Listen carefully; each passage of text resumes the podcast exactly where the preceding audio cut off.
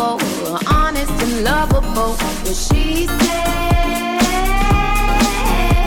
she's magical, mystical, a powerful wonder girl. Everyone. I'm Kate Wheeler in studio with Christine Bentley, and you are listening to What She Said right here on 1059 The Region.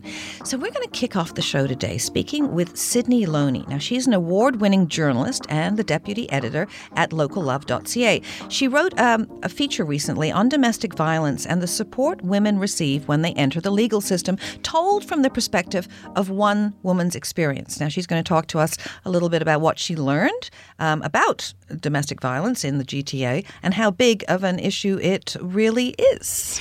And we're also going to be joined by Greg LeBreton, head of the science department at Stephen Lewis Secondary School, SLSS in Mississauga.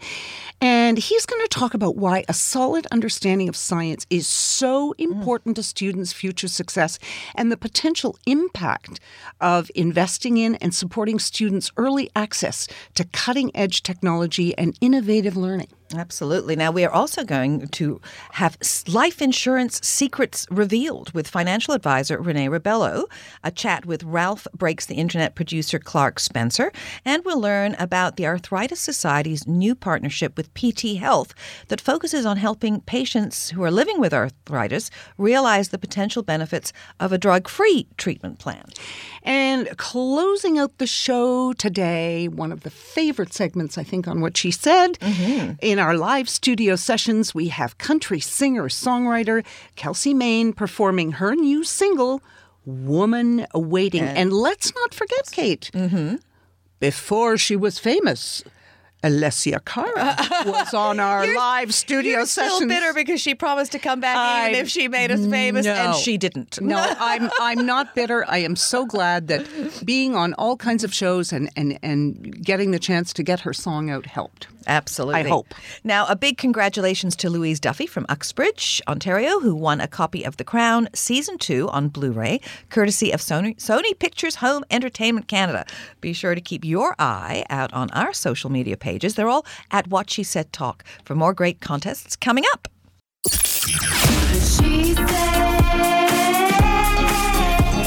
Christine Bentley and Kate Wheeler will be right back. To contact the show, go to whatshesaidtalk.com. uh, excuse me, everyone. Now that I've discovered Hill Street's alcohol free beer and wine, I've decided never to settle for anything less than the best. Linda, I will no longer eat your home cooked lasagna. Dave, put your guitar away. You're terrible. And Janet, I'm leaving you. That's all. Please continue the funeral service. Hill Street Beverages. 0% alcohol, 100% taste. Don't settle for anything less. Available at fine retailers across Canada and at hillstreetbeverages.com. This is 1059 The Region.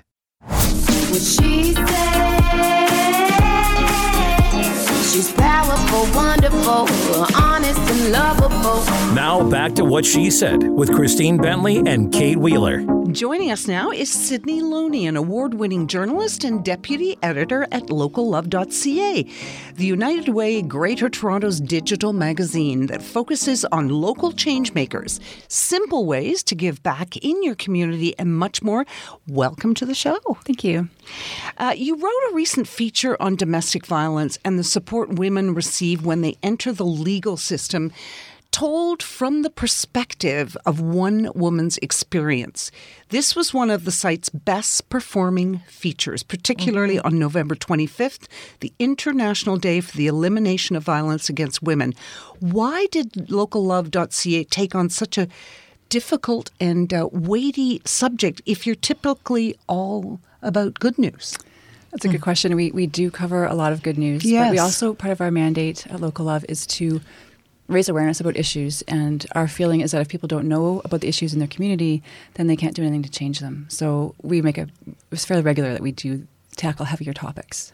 So then take us through what you learned about domestic violence in the GTA. How big an issue is it? It's it's funny because I've I've written about women's issues for many years, and I had I had no idea how big a problem it is. I didn't, you know, you you never hear about it. So domestic violence is one of the um, biggest forms of violence against women in Canada, and it's not on our radar. We don't talk about it. And so once I started diving into the story, it sort of I fell down the rabbit hole a little bit because I just felt people needed to to know this, and and I didn't know about it. That means probably a lot of people don't know about it. And once I talked to Christina as well, I just I felt her story had to be shared. So it kind of went from there. Well, more than a quarter of all reported crimes in 2016 involved family violence. That's stats from the Public Health Agency That's right. of Canada. So then why is domestic violence so underreported? Part of it is because you know women don't tend to come forward, so we don't actually know the true extent of the problem. Um, it's very hard to to go to the police the first time, let alone it, it, the, the stat is it takes seven times for women, women to leave seven times before they actually leave for good. So it's very hard to get out of those situations. And then once we get to the legal system, um, there are so many barriers for women to even get justice and to get through. And so it's just it's just it's kind of no one talks about it. No one really knows what's going on. Well, I can understand if you're living with somebody, you have children, something happens, you you know that if you report it, you then have to go back there unless you're ready to leave. And even then, when they leave, often I've heard stories and seen interviews where they're terrified Yes. that, that the person will come after them because there's different levels. So it's really a catch 22 for the women. Yeah, they're in a terrible situation. Um, it, it's a lot of it's fear. The reason is not for not leaving is fear, but there are so many reasons. It could be um, immigration. It could be money. It's very hard too to just pick up your life and, and go with nothing. You know, you've got career, you've got your, uprooting your children, and there are also the threats. So in this case, her abuser threatened to to kill her and come after her, and she said she knew he was capable of that, and she was she was terrified that. And, and it's the most dangerous time for a woman in a domestic violence situation is when she leaves. Yeah. So it's, Let me ask you something. You hmm. know, the whole Me Too movement. Yes. So somebody had to be brave enough to step out. And then and then there was just a torrent of women who followed. that's right. And maybe men too, right? Do you think that that's potentially something that could happen in this that we will somehow get to a point where the balance will tip and women will say enough. And somebody will come out, it will be high profile and then it will just start. Yeah, that's a really good point. I, I certainly hope so, and I think it will take that kind of that exposure of people talking about it, and then it's sort of the snowball effect of that whole, you know, the Me Too movement, where suddenly you realize how big a problem it is and how many women's lives it affects. Women across all backgrounds. I think that's another misconception is we don't realize it happens to everybody, and we probably know someone who it's happening to, and yet we don't know it's happening. I mean, this woman hid it from her family, and for ten years, no one knew. And probably they don't confide in their friends either because No. they're afraid of. afraid and they're ashamed. She said she was so deeply ashamed that this was happening to her. Um, she and, and also you you become a different person. She said you know after this started happening, she was sort of a, a shell of the person she used to be. So she she had no confidence anymore. She was she was always living under sort of this umbrella of fear, and it was very hard to get out of that. Well, I took um, something positive out of your article, and that was that um, with Christina, when she was alone in the witness box, um, four police officers came from their night shifts directly there, straight to court, just to support her. Um, and when she went to family court to prevent uh, Jake from going near their children, her lawyer never left her side. So there is, uh, and she says it was that support that saved her. Exactly. Where would she have been without that support? She said she would never have made it out. She would have probably ended up if it hadn't been for the police officer from the beginning, and she had people all every step along the way, and finding those that support network in the court system. She said she she probably wouldn't. She she believes she wouldn't be alive, and that's what she told me. And I think having that network and knowing it exists. And um, supporting those organizations that do help women in these situations is so important. And people need to know that the problem is there in the first place. And Christina is remarkable because she is speaking out and telling her story, and she was so generous with it and, and trusting it to, to local love um, because she wants to help other women. So she said, she repeatedly said to me, you know, if she could, you know, just show one other woman that it woman, woman that it is possible to escape, it is possible to to get out. There is support out there. Then she's then it's worth it. And I think it's also because we have a lot of um, preconceived ideas. We, we misjudge people. I mean, this this is a woman who had a happy childhood, went to U of T, traveled, earned a master's degree, had a good job in a position of authority. Um, you know, domestic violence started slowly with her and she forgave. She said it wouldn't happen again. And that's what we hear a lot. But it can happen in any social strata. This is not something Yeah. that is um, is going away. No, it's everywhere. Yeah. Yeah. So, what if you know someone and you suspect it's going on, or what if it's happening to you yourself?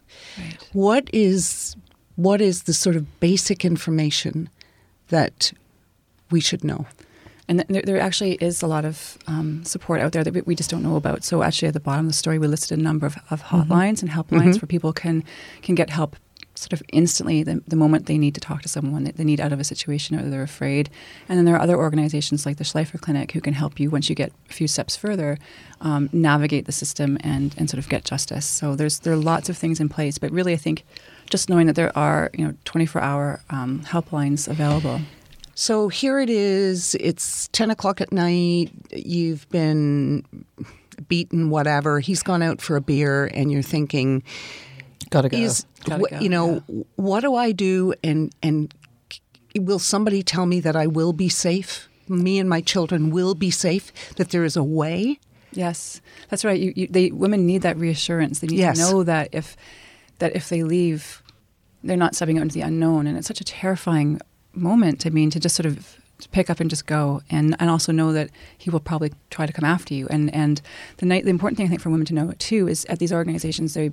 They help build a safety plan for women, so everything changes. Passwords, um, kids' school, where they go, get to get groceries. You have to sort of reconfigure your life, but there are people there who help you do that.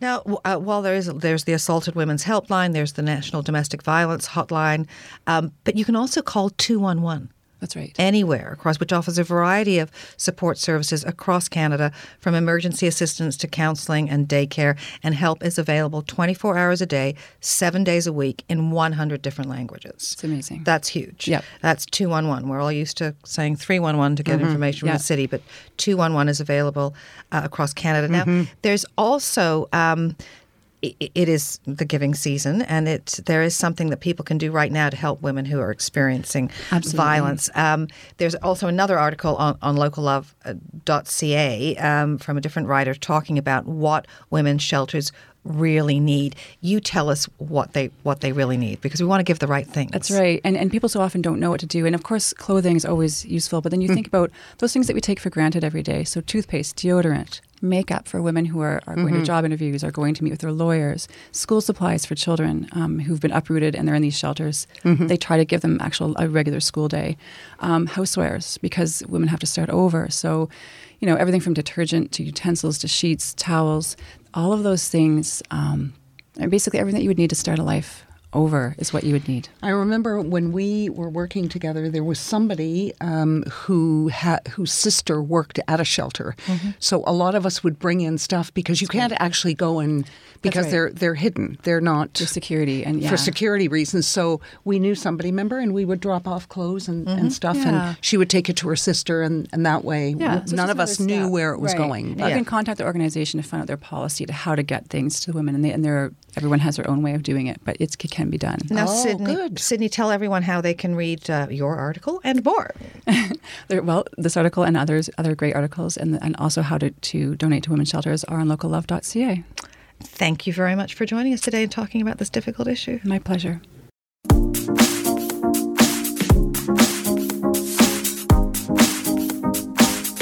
What she said. What She Said with Christine Bentley and Kate Wheeler will be right back. Meridian's three year escalator GIC can help you save for a bucket list trip. In the first year, earn 2% interest. In the second, 3%. In the third, 4%. Those escalating savings could be the difference between this trip and this trip. Visit a branch or meridiancu.ca today to get started. Meridian, saving for a better life while living your best life. That's wealth esteem. Terms and conditions apply. This is 1059 The Region. What she said. She's powerful, wonderful, honest and lovable. Now back to What She Said with Christine Bentley and Kate Wheeler. So joining us now is Greg LeBreton, the head of the science department at Stephen Lewis Secondary School in Mississauga. And he's here today to talk about the potential impact of investing in and supporting students' early access to cutting edge technology and innovative learning. Welcome to the show, Greg. Thank you very much. Thanks we, for having me. We are all about um, supporting STEM. Um, for young people, and for those of you who don't know yet, science, technology, engineering, and math. Now, why do you think it's so important? Well, I love science, obviously. That's why I teach it. But beyond that, um, I think if you look into, peer into the future, into your crystal ball, you're going to find that a lot of careers and a lot of society's concerns, environmental, population mm-hmm. growth, are really um, going to be depending on STEM careers to find solutions to them. And so I think if we can um, encourage students and get them excited about STEM careers and STEM pathways and, and just the research that goes behind that, then I think we're going to equip them for the future much better than we have in the past. Well, last year, the school began using the Amgen Biotech Experience Labs, and you say because of that, students are increasingly charting additional paths. What does that mean? Well, one of the things we find with some of the students in our school is that they've got maybe two pathways. They can be doctors or they can be engineers. Mm-hmm. And by showing them cutting edge technologies from a variety of different careers, then what we end up doing is we end up opening those pathways up to so many more places in STEM careers that they can go and, and investigate things. So you've got environmental consulting and you've got um, food technologies, and you've got so many other places that what we're doing with the Amgen biotechnology experience that can open those doors up to. So, with that in mind, uh, I think it's really important that when we when we do these labs in the class, we we look at where these kids are going and what they're doing with them.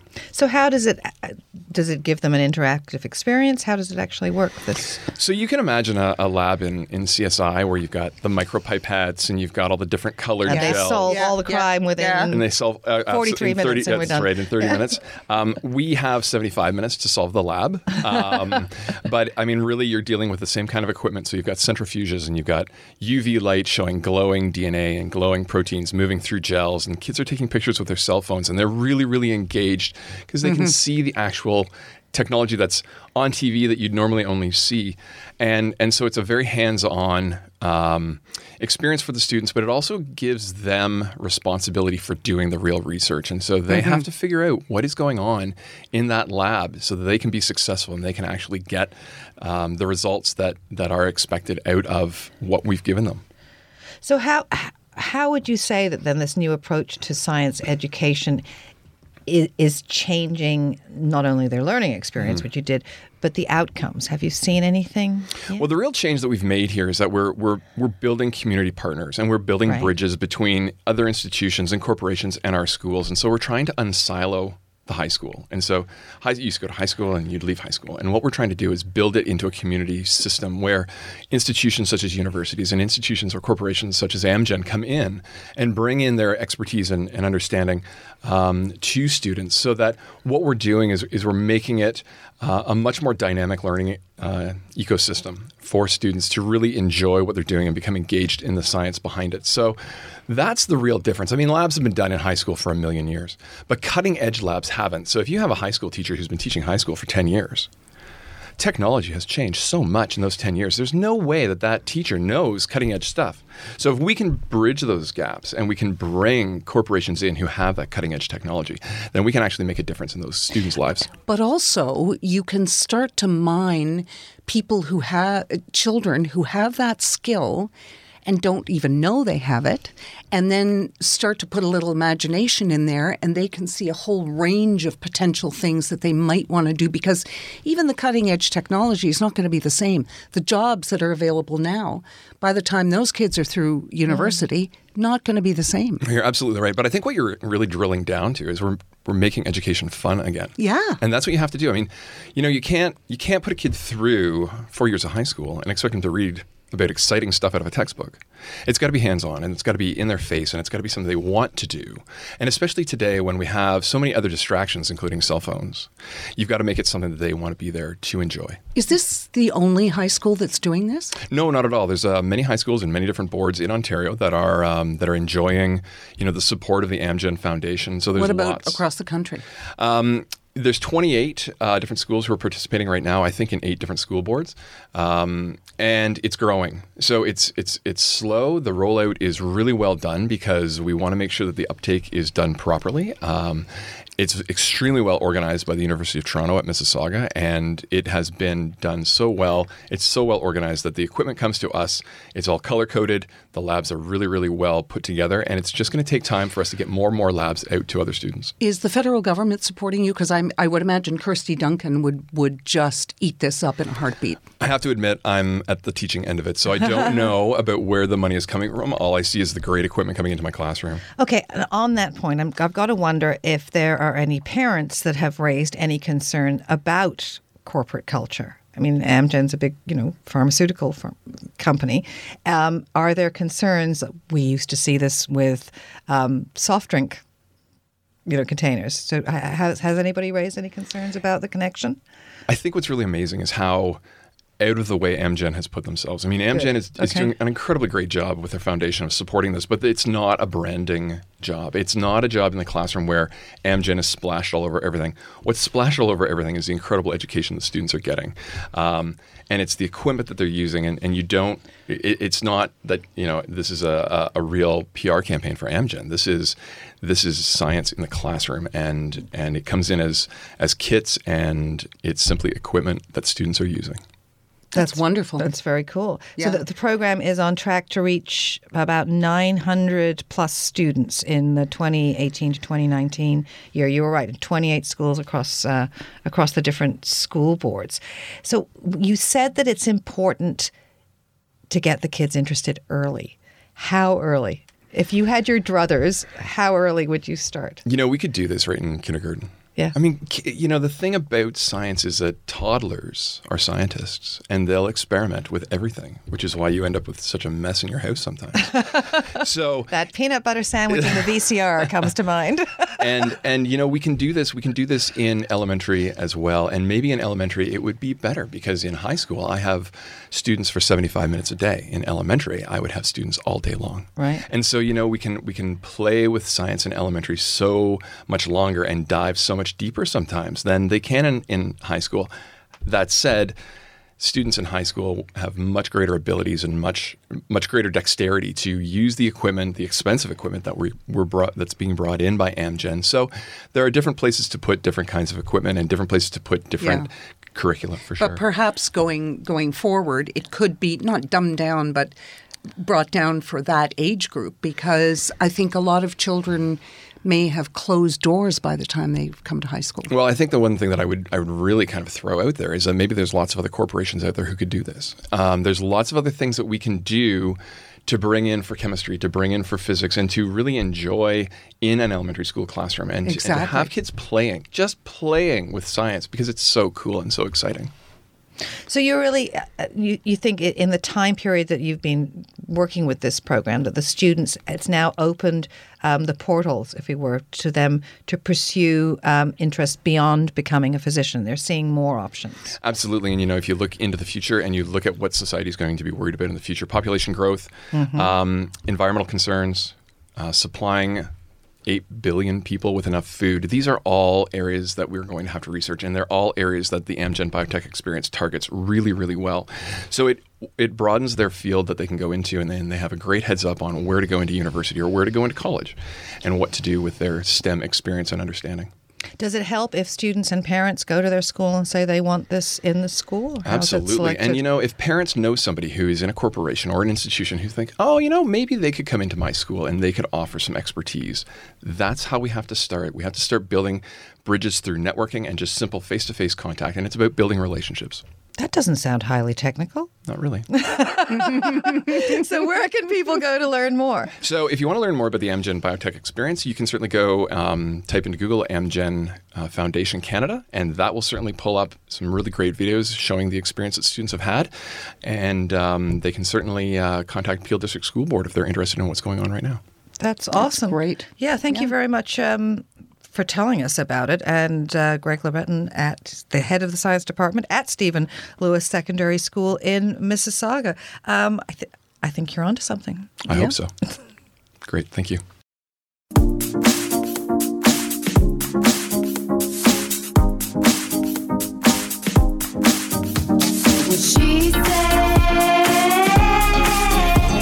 What She Said with Christine Bentley and Kate Wheeler will be right back.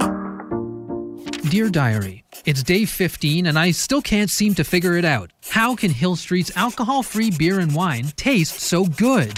A. They've invented a new undetectable alcohol. B. They're straight up lying to us. Or C. They're wizards and each drink is infused with the blood of dragons! I think I'm onto something. Hill Street Beverages. 0% alcohol, 100% taste. Available at fine retailers across Canada and at hillstreetbeverages.com. Teeth as white as snow? Want to give something different that someone in your family will remember every time they look in the mirror? Give the gift of teeth whitening. 249 lowest price in the market. Go to snowwhiteteeth.ca to order now. snowwhiteteeth.ca. This is 1059 The Region. What she said. She's powerful, wonderful, honest and lovable. Now back to What She Said with Christine Bentley and Kate Wheeler. Joining us now is Renée Rebelo, financial advisor at Life Coach Financial Strategies. Welcome back to What She Said. Welcome. Thank you. Now, today we are talking life insurance secrets revealed. Um, insurance now apparently has a f- fresh, new, healthy twist. Yes, there's uh, many things in the insurance industry. A lot of people don't like talking about insurance Mm-hmm. because they pay a monthly fee but then never see anything in return. But I'll tell you, it's kind of like the toilet bowl plunger. You're kind of glad you have it if you end up in a problem, right? So you you want to make sure you have your life insurance covered in some way. Uh, there's usually two types of life insurance: Mm-hmm. term insurance, so something temporary, and then something permanent that'll cover you for the rest of your life. And nowadays, some of the medical underwriting that's required for these insurance policies, they're giving you the ability to wear like a Fitbit and taking some of your actions that you have in your healthy lifestyle into consideration for your premiums.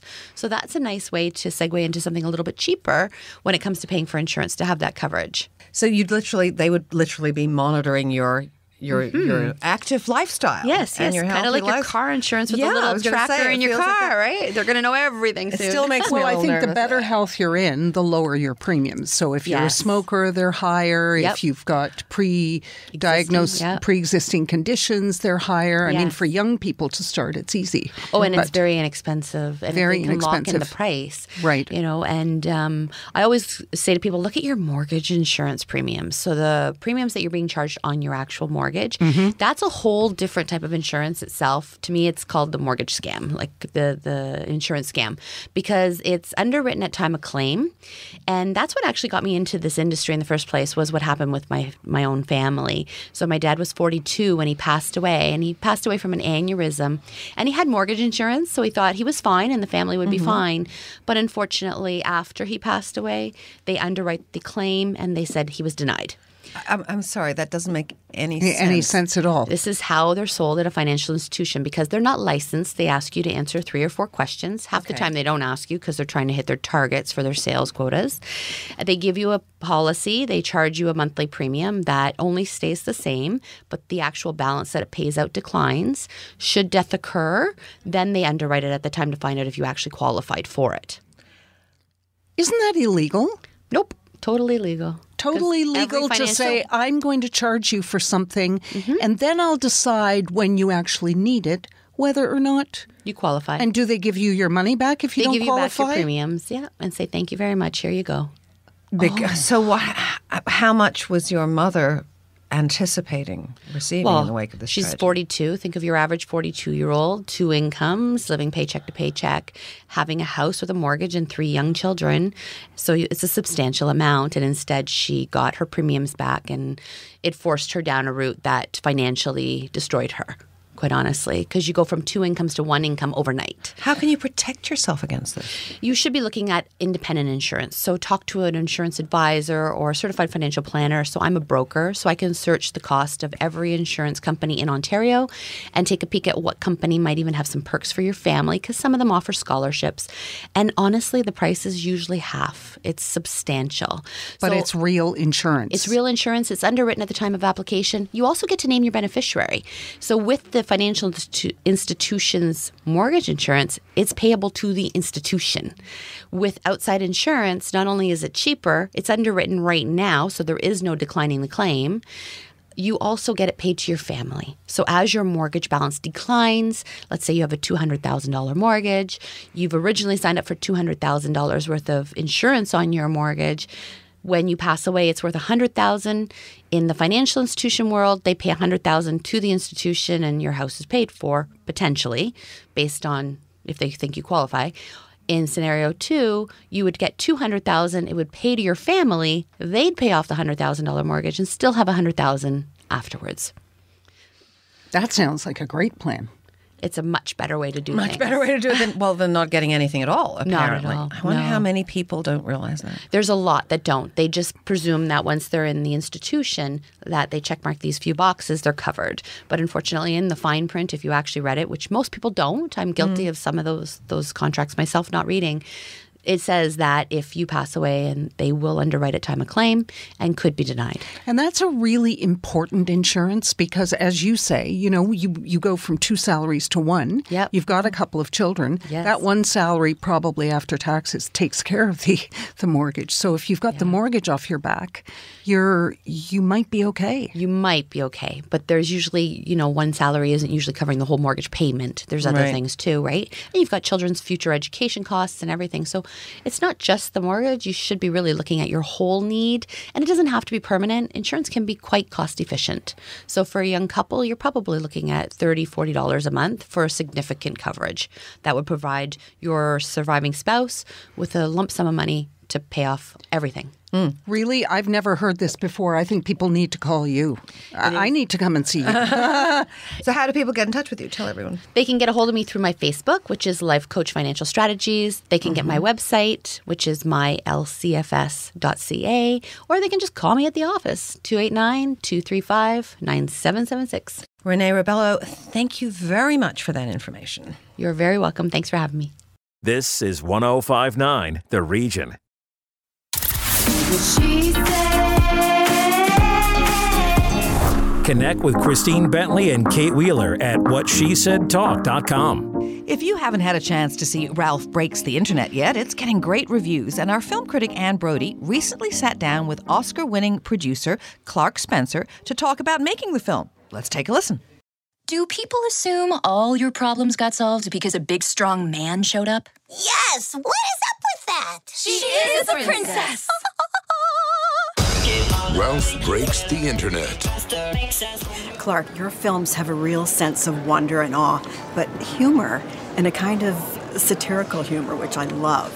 So, is that sort of a conscious thing, or does that just happen in the writing? You know, I've been lucky to work with filmmakers that kind of come with that that kind of comedy sense to them. And in this case, Rich Moore and Phil Johnston, the two uh, directors of the film, and Phil Johnston's the writer on this story and was on the writer on the first one. That's kind of their point of view from a comedic standpoint. It's the thing I love. They make me laugh every single day because it just comes organically from them. Yeah. Uh, and it's the thing I, I love about these movies. Okay, so you're a producer. You've produced most of Disney's big recent hits.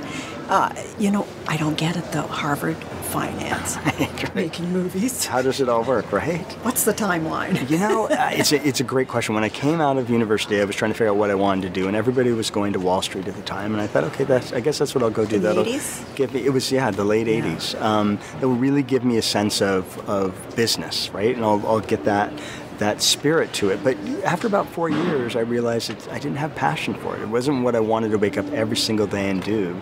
And I thought I don't want to wake up in 30 years and not love what I'm doing. So I started to think about entertainment. My grandparents owned a movie theater when I was a kid. Oh so I saw movies all the time. And I thought, why not just take a leap of faith and move to LA and see if I could create some kind of a career in, in entertainment. and kidding. look at where I am today. It's incredible. so I always say to people, follow your heart, follow follow that, and and do something you love because you'll be infinitely happier doing that. That is a great story. Oh, thank you. Something I love about Ralph Breaks the Internet is the digs. They're Yeah, not yeah. too subtle sometimes. Yeah. There's the um, the aggressive autofill, which we all Yes, hate. yes. And uh, you know, that he's going to break it. Yeah, yeah. I love it. Yeah. Is that kind of what I think we all kind of need that, don't you? Yeah, you like know, a I little think- bit of payback. Well, sort of. I think the key element in the storytelling of, the, of this is the internet's this big, amazing world that actually does connect the world. There's so many great things about the Oh, internet, yes. but there's complicated, difficult parts about it too. There's dark sides to it, and we wanted to explore all of that. We didn't want to just give one picture of the internet as if it's this amazing world. We needed to talk about things like the fact that autofill can annoy you. We need to. We actually go into a comments room, and really, for Ralph, it's an awakening for him to realize that maybe the whole world doesn't see his character the way he wants to be seen. And I, I think it's a it's an important thing that opens the opportunity for parents who take their kids to these films to talk to them about that. To say, you know, remember that scene in the movie? Well, let's talk a little bit about what what is that and what did that mean for Ralph, and how do you yourself protect yourself That's from those kind of feelings? Yeah. That's fantastic. But I think one of the moments I loved the best was the princess reunion. Thank you. Yeah. It was such a great. So good to see them. It is. It was an amazing experience. Honestly, really, it was an idea pitched in the story room that we thought could be incredibly comedic on one level, but also eventually, as we built the story, became really important to the storytelling. Vanellope's a princess herself, so what if she met the other Disney princesses? And what if they opened her eyes to this concept of what is your destiny? That maybe she isn't where she's supposed to be. Maybe there is something bigger out there for her, and that's what those characters end up doing. But for us, we were bringing back characters that had made us want to be part of Disney animation, and we were bringing back the original voice cast and getting to meet these incredible actresses who brought these characters to life. So it was it was a once in a lifetime experience that uh, that I'm so excited for the audience to see, but really had a deep impact on me. And Irene Bedard, I interviewed her for Pocahontas, Oh, did? and Yeah. there she is. Yes. It was it was heartwarming. It was really heartwarming. And you know the cool thing is each one of them actually spent time in the studio talking to the animation team about their characters because these animators haven't animated all these characters themselves. So to get the original voice cast to come in and say, "Here's the way I see the character. Here's how I would want to see her um, portrayed in, in animation," was was phenomenal. It was a, Oh, incredible. that's just fantastic. Thank you for bringing another terrific film, and we'll see you for the next one. oh, I, I look forward to that. Thank you so much. Thank nice you. to meet you.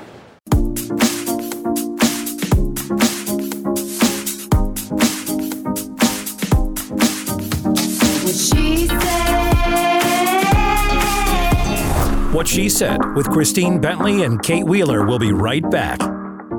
Still being picked on for being picky? Perfect. Meridian's good to grow high interest savings account was made for you. At Meridian, we say be picky. Order that half calf, half sweet, no foam latte with whip. Try on your whole closet until your outfit is outstanding. And accept nothing less than 3% interest for four months when you open your first good to grow high interest savings account. Meridian, expecting more for your money. That's wealth esteem. Terms and conditions apply. This is 1059 The Region. What she said. She's powerful, wonderful, honest and lovable.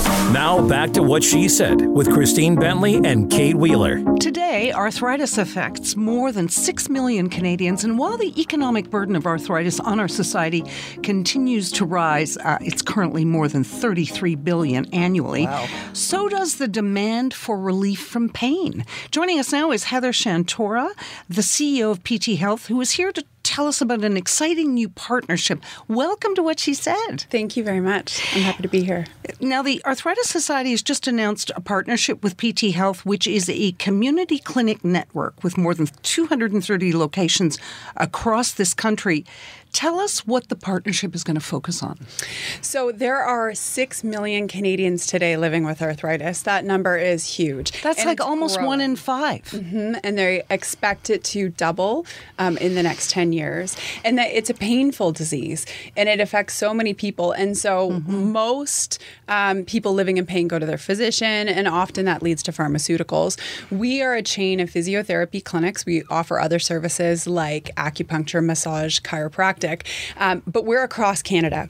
And so the conversation started with Arthritis Society saying, let's get these people having a better quality of life that doesn't require pharmaceuticals for life and get them moving, active, you know, release those joints of those stiffness. And so that's really where the conversation started is how do we help these 6 million Canadians get active, enjoy their quality of life while they have it and really try to slow down the progression of the disease. It seems interesting to me that we are just now starting this real push because those those other options have always been available. Mm-hmm. Why is it is it is it because of the conversations about opioids and painkillers that we're starting to say, geez, maybe we shouldn't be starting these addictions? Mm-hmm. Definitely, I think that that plays into it. I think part of the challenge with physiotherapy, because it's been outside the OHIP system and other um, government systems in other provinces, people don't know the benefits of physiotherapy. In Ontario, only one in five Ontarians have ever been to physiotherapy. Physiotherapy can be dramatically life changing for people. It really mm-hmm. genuinely makes their life better. But because it's paid privately, many people haven't been and aren't aware that vast majority of healthcare plans cover it. About 76 Ontarians, 76% of Ontarians have coverage for it. They will not pay out of pocket, but they just haven't had the opportunity to try physio to see the benefits benefits. So I think now with this push towards wellness and people being willing to, being willing to invest in their own health, more people are trying physiotherapy. So I think it's an awareness thing as opposed to a lack of uh, availability before. And what about awareness with doctors? Prescribing it. Absolutely. And physicians, um, you know, they're in medical school for a very long time. The amount of time where they actually learn about other allied health professions is very, very small. So they, they're not really aware of the scope of a physiotherapist. Um, in Ontario, physiotherapists are first line health providers. In other words, if you have a twisted ankle, you can go straight to your physio. You, you don't, don't, need, need a physician's don't referral. Referral. No, okay. and very few health benefits actually require that. So you can go straight to them. They they are trained in human human movement. They spend two years doing a master's program in physiotherapy plus their four years undergrad. So they have six years training in the musculoskeletal system and how to make it better. That is more time than a physician would spend doing that. But I just think that Ontarians and Canadians don't know that. The stats in Canada, the rest of Canada, are actually slightly less people have been to physio. They're strongest in Ontario. Well, it's interesting. My, my doctor referred me um, to a knee specialist, mm-hmm. and I had, uh, had arthritis, moderate arthritis apparently mm-hmm. in my knee, and I had an, an injection of I think it was to refill the synovial fluid, vis, yes. vis yes. something like that. Yes which was quite painful going in. But within a couple of days, it was like, wow, mm-hmm. I, I, am my knees are no longer grinding. I'm mm-hmm. even like tempted to see if I can start jogging again. Mm-hmm. But along with that, she said, I want you to come back. It was a sports clinic that I was okay. sent to. I want you to come back and work with a physiotherapist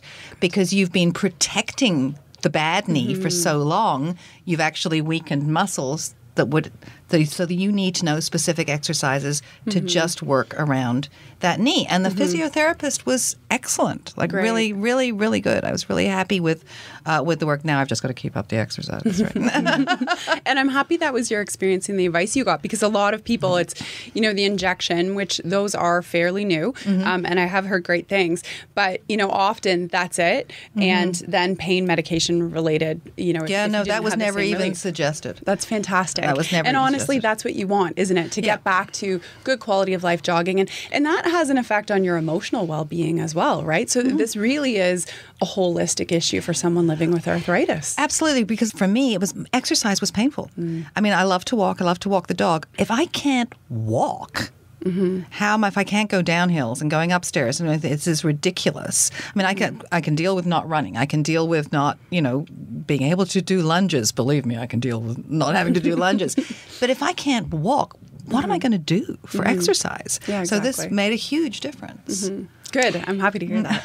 I want to know, in a, in a big picture sense, how physiotherapy has the potential to, uh, you know, give arthritis patients their quality of life back, but at the same time, reduce the personal and social burden Mm-hmm. because it, it, it, we're we're spending a lot of money Mm-hmm. on trying to treat people in the wrong way, maybe. hmm And it is a progressive disease. People don't Mhm. get cured from it. And so that's critically important. But what, what we can do is number one, early detection. So if you go um, to a physiotherapist, um, they can actually help detect that it is, in fact, arthritis, not, um, you know, just a temporary sports injury or something. The earlier that we can detect that, the quicker we can start working with it to make sure that it doesn't progress and you don't get to the point where you're living in constant pain and need pharmaceuticals. Um, which in turn leads to um, physician visits, which costs the system money. Sometimes it leads to slips, falls, other things, which then ER that costs money. So if we're able to intervene sooner, we have better outcomes. What physiotherapy can do is several things. So Kate, your example was great mm-hmm. because people do protect it and they modify their gait, mm-hmm. so the, mm-hmm. the form in which they walk. Um, and that actually then just puts stress on different joints or the other leg, for example, or the low back. Hip.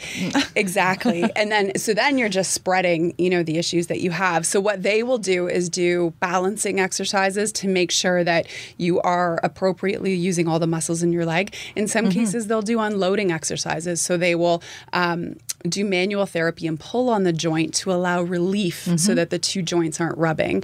In some cases, people are really stiff and can't get any mobility into the joint, so they'll actually bend and move the joint for you that allows it to lubricate itself and then have a better feeling. So with physiotherapy, it's an individualized program for everyone. Um, so, what they would do to work on with each patient would be different.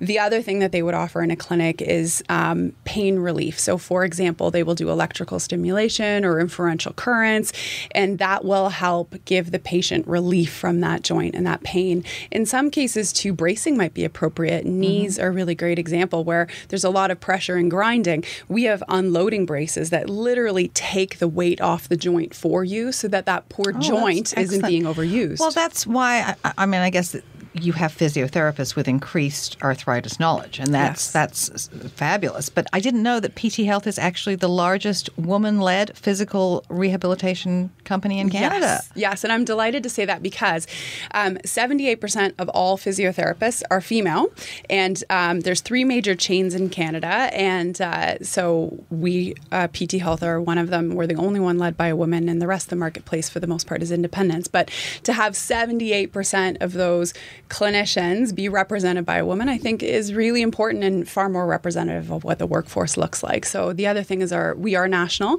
but our full leadership team is made up of more than 50% women. Well, there's 230 yes. locations mm-hmm. across. So how can people find out where they are? You must have a website. Yes, pthealth.ca, and you put in your postal code. It'll show you the closest one to you. We have a call center that's open, you know, all of the time zones, seven days a week. So it's it's very easy to get into a clinic. And you don't need a referral. You do not not need a referral, no. Do you have to have been um, diagnosed with arthritis? I had to go through an X-ray process, and I kept the the, mm-hmm. the discs right, mm-hmm. so I could take them wherever I needed, so right. everyone could see that before they would see me. So, do you have to? No, you don't. A okay. physiotherapist is able to diagnose that and come up with an individual treatment plan. A physician's not required. Perfect. So, very quickly, what what are the results that you've seen? By people from people who go in early do exactly what you said. Right. It's the quality of life part, right? Mm-hmm. Where the you know stairs are bothering them, mm-hmm. and then we get them to a point where that doesn't bother them anymore because we were able to strengthen other muscles. The testimonials we get are are absolutely heartwarming. Um, you know, people who didn't run. We had one from a husband about his wife who, um, you know, she had challenges just with the activities of daily living, getting up, brushing her hair.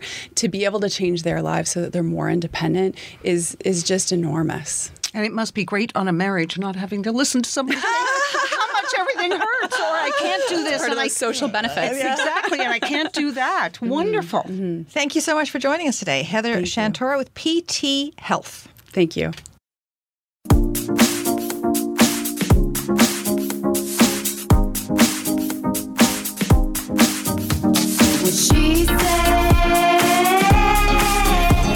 What She Said with Christine Bentley and Kate Wheeler will be right back. uh, excuse me, everyone. Now that I've discovered Hill Street's alcohol free beer and wine, I've decided never to settle for anything less than the best. Linda, I will no longer eat your home cooked lasagna. Dave, put your guitar away. You're terrible. And Janet, I'm leaving you. That's all. Please continue the funeral service. Hill Street Beverages. 0% alcohol, 100% taste. Don't settle for anything less. Available at fine retailers across Canada and at hillstreetbeverages.com. Teeth as white as snow? Want to give something different that someone in your family will remember every time they look in the mirror? Give the gift of teeth whitening. 249 lowest price in the market. Go to snowwhiteteeth.ca to order now. snowwhiteteeth.ca. This is 1059 The Region. What she said. She's powerful, wonderful, honest and lovable. Now back to what she said with Christine Bentley and Kate Wheeler. Started up, turned that key. I got a spot right next to me.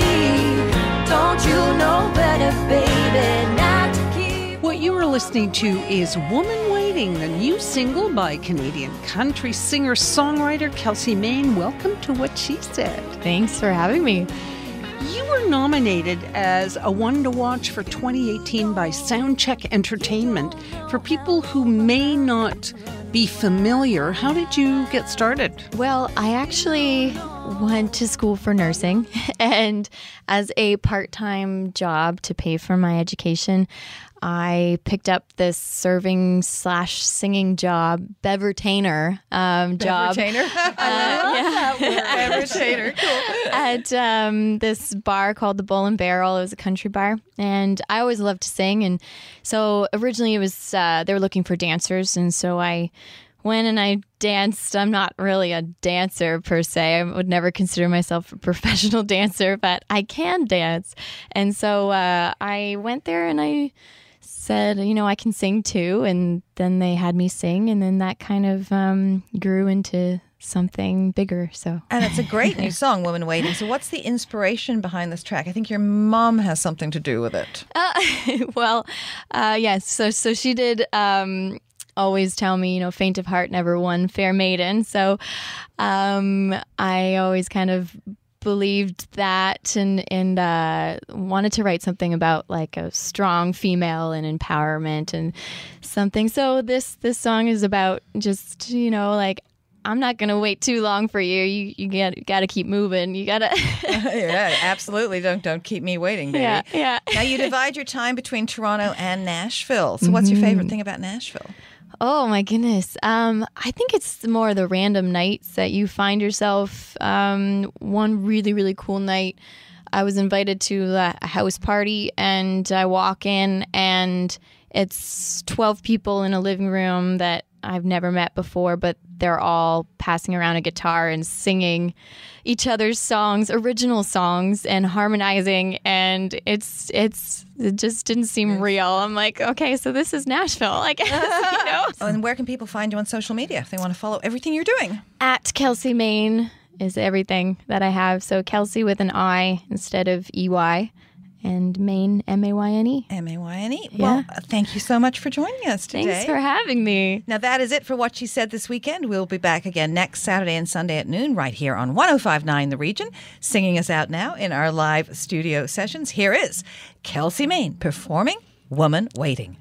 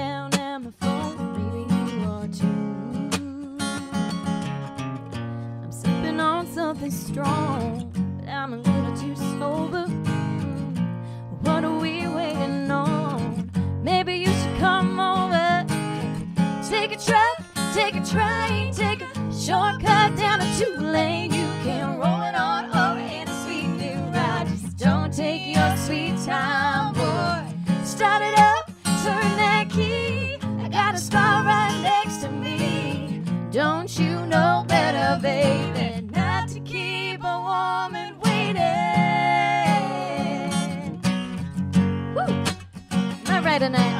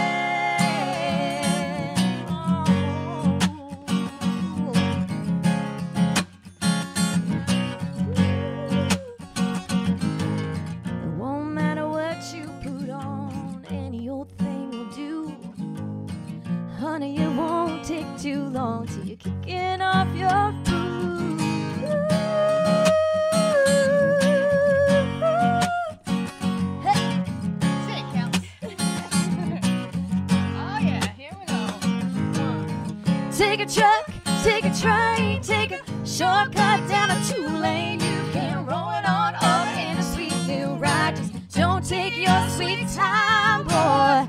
Start it up, turn that key. I got a smile right next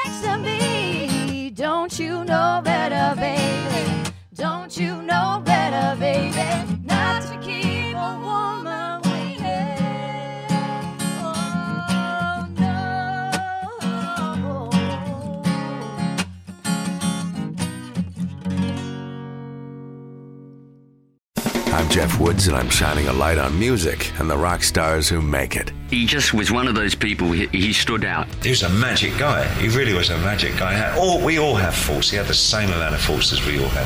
This was before Led Zeppelin. Robert was full on. I mean, he was Led Zeppelin without the band behind him. He had the hair, the jeans, the whole thing, you know. And he was amazing. The Records and Rockstars podcast, heard around the world and yours to hear wherever you get podcasts. All the episodes from jeffwoodsradio.com.